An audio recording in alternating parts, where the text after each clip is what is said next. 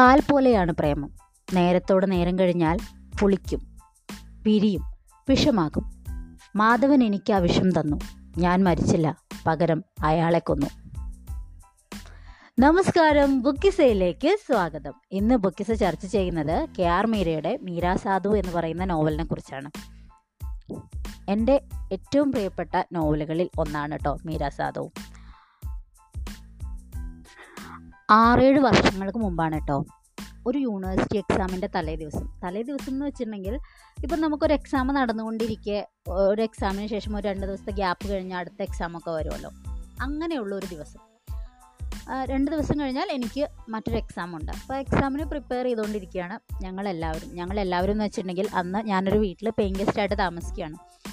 അപ്പോൾ വീടിന്റെ ഓരോ മൂലയിലിരുന്ന് എന്റെ ഓരോ സുഹൃത്തുക്കൾ പഠിക്കുന്നുണ്ട്. ഞാനും അപ്പുറത്തിരുന്ന് പഠിക്കുന്നുണ്ട്. അപ്പോൾ കുറച്ച് നേരം നമുക്ക് ഇങ്ങനെ പഠിച്ചൊക്കെ കഴിഞ്ഞാൽ ഒരു ചെറിയ മടുപ്പ് തോന്നുമല്ലോ എനിക്കങ്ങനെ ഇടയ്ക്കിടയ്ക്ക് ഒരു ഗ്യാപ്പ് അത്യാവശ്യമാണ് പഠിക്കുമ്പോൾ. അപ്പോൾ ആ ഗ്യാപ്പിൽ ഒന്നുകിൽ ഞാൻ എന്തെങ്കിലുമൊക്കെ വായലിട്ട് കുറിക്കും. അതല്ലെങ്കിൽ ഒരു പാട്ട് കേൾക്കും. അല്ലെങ്കിൽ ഒരു സിനിമയുടെ ഒരു സീനെങ്ങാനും കാണും. പിന്നെ നേരെ പുസ്തകത്തിൽ പഠിക്കാൻ തുടങ്ങും. ഇതാണ് എന്റെ ഒരു രീതി. അപ്പം അന്ന് വല്ലാതെ മടുത്തൊരു ദിവസം ഇങ്ങനെ വന്ന് ഒരു ഗ്യാപ്പ് ഇട്ടിട്ട് പഠിക്കാം. അല്ലെങ്കിൽ ആരോടെങ്കിലും ഒരു രണ്ട് മിനിറ്റ് മിണ്ടിയാൽ പോലും മതി. ഒന്ന് ഫ്രഷ് ആവും എന്നിട്ട് വീണ്ടും പഠിക്കാം. അങ്ങനെയാണ് വിചാരിക്കുക. അതിനുവേണ്ടി ഒരു ഗ്യാപ്പ് ഇട്ട സമയത്ത് വെറുതെ ഒന്ന് മറിച്ച് നോക്കിയതാണ് മീര സാധു. ഞാൻ സത്യമായും എനിക്കതപ്പോൾ വായിക്കണമെന്ന ആഗ്രഹമേ ഉണ്ടായിരുന്നില്ല കേട്ടോ. വെറുതെ ഒന്ന് നോക്കിയതാണ്. അങ്ങനെ ഞാൻ തുറന്നു നോക്കുമ്പോൾ എന്റെ കണ്ണിൽ ആദ്യം പതി പതിയുന്നത് അതിന്റെ അവതാരികയിൽ പറയുന്ന രുക്മിണി സ്വയംവരത്തെക്കുറിച്ചുള്ള ഒരു വാചകമാണ്. അപ്പോൾ രസം തോന്നി കുറച്ച് വായിക്കാമെന്ന് കരുതി ഞാനത് വായിച്ചു തുടങ്ങി. എനിക്ക് രണ്ട് ദിവസം കഴിഞ്ഞ എക്സാമാണ് അത് മുഴുവൻ വായിച്ചിരിക്കാനുള്ള സമയം എനിക്കില്ല. പക്ഷേ പിന്നീട് സംഭവിച്ചത് എന്താണെന്ന് വെച്ചാൽ ഞാൻ ഈ നോവലിലേക്ക് കടന്നതും പിന്നീട് സംഭവിച്ചത് എനിക്ക് അതിൽ നിന്ന് ഇറങ്ങി വരാൻ സാധിക്കാത്തതുപോലെ തോന്നി. എക്സാം ഉണ്ട് അതിന്റെ ടെൻഷനുണ്ട് അപ്പോൾ നിനക്ക് പഠിക്കാനില്ലേ എന്ന് എന്റെ സുഹൃത്തുക്കൾ ചോദിക്കുന്നുണ്ട്. പക്ഷേ എനിക്ക് ആ നോവലിൽ നിന്ന് ഇറങ്ങി വരാൻ സാധിച്ചില്ല. ഒരൊറ്റയിരിപ്പിനാണ് ഞാനത് വായിച്ചത് എന്നാണ് എന്റെ ഓർമ്മ. അങ്ങനെ ഞാനത് വായിച്ചു തീർക്കുന്നു. രസം അതല്ല കേട്ടോ.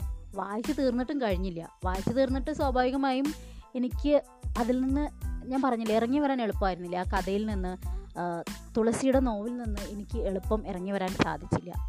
അപ്പോൾ തന്നെ പഠിത്തത്തിലേക്ക് തിരിച്ചു കിടക്കാൻ എനിക്ക് ബുദ്ധിമുട്ടുണ്ടായിരുന്നു. അത് കഴിഞ്ഞ് വീണ്ടും ഞാൻ പഠിക്കാൻ തുടങ്ങിയപ്പോഴും എന്താ സ്ഥിതി എന്ന് വെച്ചിട്ടുണ്ടെങ്കിൽ കുറച്ച് നേരം പഠിക്കും പുസ്തകം അടച്ചു വെക്കും വീണ്ടും വരും. വാ ഒരിക്കൽ വായിച്ചു തീർത്ത മീരാ സാധുവിനെ പിന്നെയും ഞാൻ തുറക്കും. അതിന്റെ ഏതെങ്കിലും ഒരു ഭാഗം വായിക്കുന്നു അടച്ചു വെക്കുന്നു വീണ്ടും പഠിക്കാൻ പോകുന്നു വീണ്ടും വരുന്നു മീരാ സാധു തുറക്കുന്നു വായിക്കുന്നു. പിന്നെയും ഇത് തന്നെ ഇങ്ങനെ ആവർത്തിക്കുമായിരുന്നു ഞാൻ. എനിക്ക് പ്രാന്താണോ എന്ന് എന്റെ സുഹൃത്തുക്കൾ ചോദിക്കാതിരുന്നില്ല കേട്ടോ. പക്ഷേ അതിൽ എനിക്കുണ്ടായിരുന്ന ഒരു കൂട്ട് ഒരു സഹായം എന്തായിരുന്നു എന്ന് വെച്ചാൽ ഇതേപോലെ തുളസി എന്ന് പറയുന്ന അതിലെ ക്യാരക്ടറിന്റെ വിങ്ങൽ ഉള്ളിൽ ഈ ഈ നോവൽ വായിച്ചതിന് ശേഷം ഉള്ളിൽ കൊണ്ടു നടന്നിരുന്ന മറ്റു സുഹൃത്തുക്കൾ ആ കൂട്ടത്തിൽ തന്നെ ഉണ്ടായിരുന്നതിനാൽ അവരെന്നെ ന്യായീകരിച്ചു. അല്ലെങ്കിൽ ഞങ്ങൾക്കും ഇതേ പ്രശ്നം ഉണ്ടായിരുന്നു. എത്ര തവണയാണ് ഞങ്ങളിത് വായിച്ചിട്ടുള്ളതെന്ന് അറിയോ എന്ന് അവർ പറയുകയും ചെയ്തു. സത്യത്തിൽ ആ പുസ്തകം ഞാൻ വാങ്ങിയതായിരുന്നില്ല. എന്റെ ഒരു സുഹൃത്തിന്റെ കയ്യിൽ നിന്ന് കടം വാങ്ങി വായിച്ചതായിരുന്നു. അപ്പോൾ അവളും അത് ന്യായീകരിച്ചു. അവൾക്കും പ്രാന്തമാണ് ആ പുസ്തകം. അത് പിന്നെയും പിന്നെയും പിന്നെയും എടുത്ത് വായിക്കാറുണ്ട് എന്നൊക്കെ പറഞ്ഞു. അതാണ് മീരാ സാധു. മീരാ സാധുവിനെ കുറിച്ച് കൂടുതൽ പറഞ്ഞാൽ ഈ കെ ആർ മീര എന്ന എഴുത്തുകാരിയെ പിന്നീട് ഞാൻ നേരിട്ട് കാണാൻ കണ്ട ഒരു സാഹചര്യത്തിൽ. അന്ന് ഞാൻ അവരോട് പറയുകയും ചെയ്തിട്ടുണ്ട്. നിങ്ങളുടെ ആരാച്ചാരം നല്ല പുസ്തകമാണ്. ഓർമ്മയുടെ ഞരമ്പൊക്കെ എനിക്കിഷ്ടമാണ് പക്ഷേ ഇതൊന്നും എനിക്ക് മീരാ സാധുവിനോളം പ്രിയപ്പെട്ടതല്ല. മീരാ സാധു പോലെ എന്റെ ഹൃദയത്തോട് ഇവയൊന്നും ചേർന്ന് വന്നിട്ടില്ല മീരാ സാധുവിനോട് അത്രത്തോളം അത്രത്തോളം വലിയൊരു ഇഷ്ടമാണ് എനിക്ക്. പിന്നെയും പിന്നെയും പിന്നെയും വായിക്കാനുള്ള ഒരു ഇഷ്ടമാണ് എനിക്ക് മീരാ സാധുവിനോട് എന്ന് ഞാൻ പറഞ്ഞിട്ടുണ്ട്. മീരാസാധു എന്ന് പറഞ്ഞാൽ തുളസിയുടെ കഥയാണ്. വിനയനുമായുള്ള വിവാഹത്തലേന്ന് മാധവനുമായി ഒളിച്ചോടുന്ന തുളസിയുടെ കഥ. തുളസി എന്ന് പറഞ്ഞാൽ ഇവിടെ പ്രണയമാണ്. വഴിഞ്ഞൊഴുകുന്ന പ്രണയം എന്ന് നമുക്ക് പറയാം. മാധവനോടുള്ള പ്രണയമാണ് തുളസിയുടെ ജീവിതം തുളസിയുടെ ലോകം. തുളസിക്കെല്ലാം മാധവനാണ്. മാധവന് വേണ്ടി എല്ലാം ഉപേക്ഷിക്കാൻ ഉപേക്ഷിച്ച ആളാണ് തുളസി. തുളസി മറ്റൊന്നും ആഗ്രഹിക്കുന്നില്ല. ആർത്തിയോടെ പ്രണയിക്കുക എന്ന് പറയില്ലേ അതുപോലെ സ്നേഹിക്കുകയാണ് തുളസി മാധവനെ ചെയ്യുന്നത്. പക്ഷെ മാധവൻ എന്താണെന്നറിയോ? മാധവന്റെ ജീവിതത്തിലെ ഇരുപത്തിയെട്ടാമത്തെ പെൺകുട്ടിയാണ് തുളസി.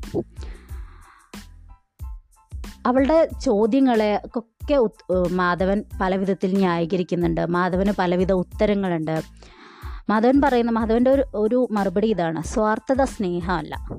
സ്നേഹം അന്വേഷിക്കുന്നവരെ സമാശ്വസിപ്പിക്കുന്നത് തെറ്റല്ല. മാധവന്റെ മറ്റു ബന്ധങ്ങളെക്കുറിച്ചുള്ള തുളസിയുടെ ചോദ്യത്തിന് മാധവന്റെ മറുപടി ഇതാണ്. അതുപോലെ ഒരു ആളോടും ഇതെല്ലാം അറിയുമ്പോഴും മാധവന്റെ മറ്റു ബന്ധങ്ങളെക്കുറിച്ച് അറിയുമ്പോൾ പോലും വെറുക്കുമ്പോൾ പോലും സ്നേഹിക്കുകയാണ് തുളസി എന്ന് നമുക്ക് തോന്നും. അതുപോലത്തെ സ്നേഹമാണ് തുളസി പ്രകടിപ്പിക്കുന്നത്. പക്ഷേ ആ സ്നേഹം പിന്നീട് തുളസിയെ കൊണ്ടെത്തിക്കുന്നത് ഒരു ഒരു ഭ്രാന്തമായ അവസ്ഥയിലേക്കാണ്. സ്വന്തം കുഞ്ഞുങ്ങളെ കൊല്ലു കൊല്ലുന്ന ഒരു ഒരു ഒരു ഭ്രാന്തമായ അവസ്ഥയിലേക്കാണ് ഒടുവിൽ തുളസിയെ കൊണ്ടെത്തിക്കുന്നത്. അത് കഴിഞ്ഞ് തുളസി മീരാ സാധുക്കൾക്കിടയിലേക്ക് ഇറങ്ങുകയാണ്.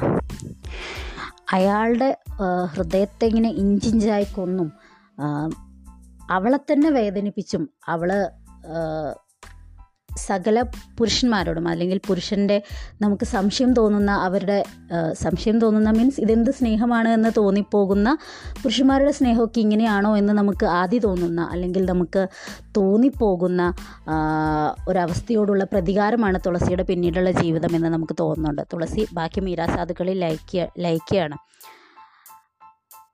ഇവിടെ മീര എന്നുള്ളതിന് കൂടുതൽ എനിക്ക് പ്രാധാന്യം തോന്നി കേട്ടോ. അതായത് രാധ എന്ന് പറയുന്നത് കൃഷ്ണന്റെ ജീവിതത്തിലെ രാധ എന്ന് പറയുന്നത് ബാക്കി കാമുകിമാരിലും ഒരാളാണ്. ആ കാമുകിമാർക്കിടയിൽ ഒരു ഒരു രാധ കൂടി എന്നേ ഉള്ളൂ എന്നും പക്ഷേ എന്നാൽ ഭക്തമീര അങ്ങനെയല്ലെന്നും എന്നൊക്കെ തോന്നിപ്പോകുന്ന അങ്ങനെയൊക്കെ പറഞ്ഞു വെക്കുന്ന ഒരു പുസ്തകം കൂടിയാണ് മീര സാധു. ഇന്ന് ഞാൻ നിങ്ങൾക്ക് സജസ്റ്റ് ചെയ്യുന്നതും മീര ആണ്. എല്ലാവരും മീര സാധു വായിക്കണം. എനിക്കറിയാം ഏറെക്കുറെ എല്ലാവരും വായിച്ചിട്ടുണ്ടാവും. അഥവാ മീരാസ് അത് വായിക്കാത്തവരുണ്ടെങ്കിൽ വായിക്കണം. നിങ്ങൾക്കും ഇതേക്കുറിച്ച് എന്താണ് തോന്നിയത് എന്ന് എന്നോട് പറയണം. തീർച്ചയായിട്ടും നിങ്ങളുടെ മെസ്സേജുകൾ ഞാൻ കാത്തിരിക്കുകയാണ്. നിങ്ങൾക്കത് വായിച്ചപ്പോൾ ഉണ്ടായ ഫീലിങ്സ് എത്തരത്തിലുള്ളതായിരുന്നു എന്ന് പറയണം.